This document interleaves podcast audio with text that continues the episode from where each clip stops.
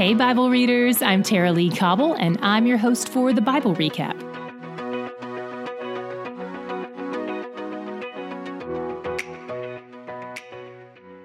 Today's reading is really similar to yesterday's reading. We covered the first half yesterday, so today we'll recap the last half.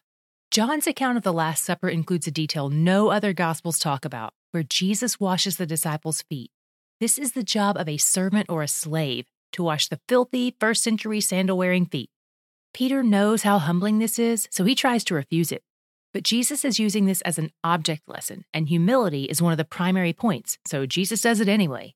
The other main point of the foot washing is to symbolizes the way he washes away our sins, which makes it so ironic that he does it even for Judas. But he clarifies this point for us by telling us in verse 10 that Judas is not clean. John tells us that Satan has already put it into Judas' heart to betray Jesus. This idea of Satan putting something into someone's heart is terrifying, right? I've heard Tim Keller compare this to the strings of a grand piano. If you open the back and sing a note, the string of that note will vibrate. You can play the piano without even touching it just by communicating with it in the way that resonates. He says that's what Satan does to our flesh. He sings to our strings in a way that engages our sin nature.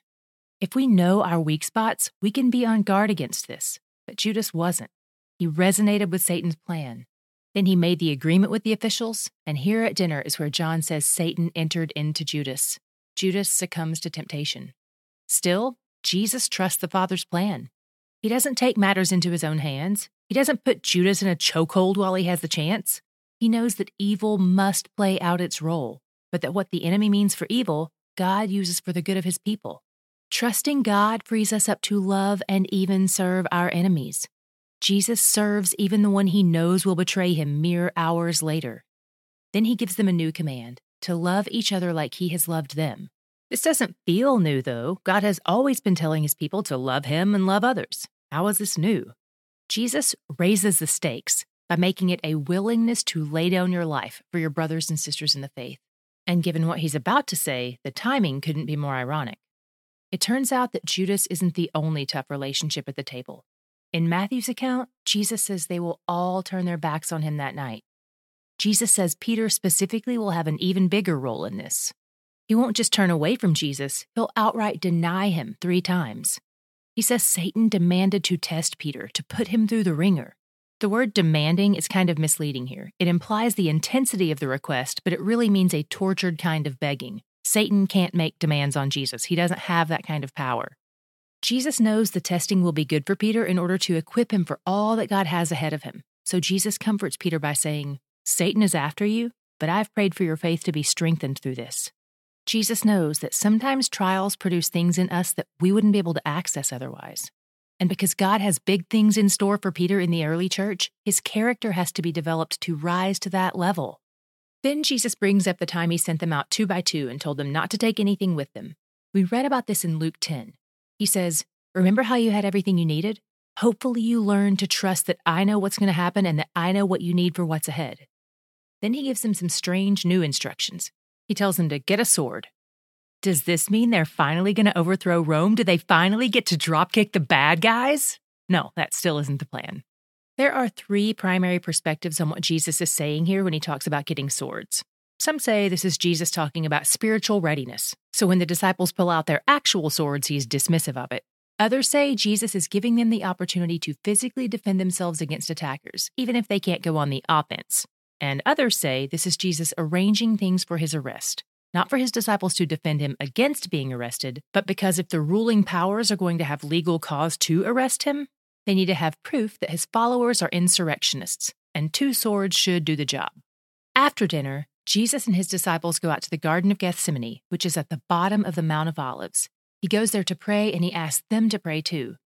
Jesus asks the Father for what he wants and acknowledges that the Father has the power to do it, but he yields to the Father's will. He says, Father, if you are willing, remove this cup from me. Nevertheless, not my will, but yours be done. Jesus is fully God and fully man. It's not his divinity that wants to avoid the cross, it's his humanity. The will of his divinity is perfectly aligned to the will of the Father, but his humanity knows temptation and overcomes it by submitting to the will of the Father. So his humanity submits to his divinity, just like our humanity must submit to his divinity. He's demonstrating for us what submission looks like, while also sympathizing with us in our own struggles. In the midst of this, Jesus is so troubled and sorrowful that he sweats blood. By the way, this is an actual rare physical condition called hematidrosis, probably mispronounced that, but it's a real thing. Then an angel appears and strengthens him. What does this look like? Strengthen him physically? Probably not. This probably means the angel spoke truth to him. Our hearts are strengthened by truth. Meanwhile, the disciples keep falling asleep. He invites them into his pain, even knowing they're moments away from turning their backs on him, and even though they currently keep disappointing him. Then, across the valley, he sees the authorities approaching. It comes as no surprise. Not only does he know this will happen, he's been talking about it for so long, but also they would have been carrying torches to light their way as they march from the city through the valley and over to the Garden of Gethsemane. He can see them coming. As they come to arrest Jesus, one of the disciples, who we'll find out later is Peter, thinks, Oh, it's sword time now. This is why we needed these, right? He attacks and cuts off a soldier's ear. Then Jesus says, No more of this, and puts the man's ear back on his head. Can you imagine? In John's account of this story, in John 18, the soldiers say they're looking for Jesus of Nazareth, and when he says, I am he, they fall to the ground. There's no indication that this was voluntary. They weren't there to worship him. This seems like an involuntary response to the revelation of his deity. Philippians 2 tells us that someday every knee will bow at the name of Jesus, and this seems to be just a foreshadowing of that day. They take Jesus off to the house of the high priest, and Peter follows behind. He's hanging out in the courtyard, probably waiting to see what happens, when a series of people associate him with Jesus, and one by one he denies it three times. Then the rooster crows. When that happens, Jesus turns and catches his eye, and I cannot imagine how crushed they both must have felt. Peter leaves and weeps. Jesus was right. Even he had it in him to betray Jesus. It's probably good that Peter goes when he does, because then the people holding Jesus in custody blindfold him and start beating and mocking him. He hasn't even had a trial yet. He undergoes six trials in a period of about eight hours.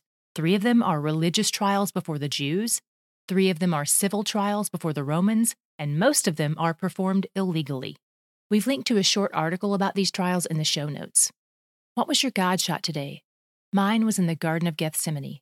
The word Gethsemane means olive press, and it's where olives are crushed to produce their most valuable resource oil. We've talked before about how oil in Scripture represents God the Spirit. So, how fitting is it that an oil press is where the crushing of Jesus begins? And it's through this process that we receive the thing He says is most valuable to us the Holy Spirit, the very presence of God who has come to dwell in His kids forever. We'll read more about this tomorrow, so stay tuned. But as for now, I'm grateful the Spirit dwells in me and in you and that He never leaves us because He's where the joy is. You want to send us a Christmas card, we would love that. We'd love to see your faces and pray for you by name and thank God for bringing you alongside us in this. So send them our way. Our mailing address is on the contact page of our website, thebiblerecap.com, and we'll also post it for you in today's show notes.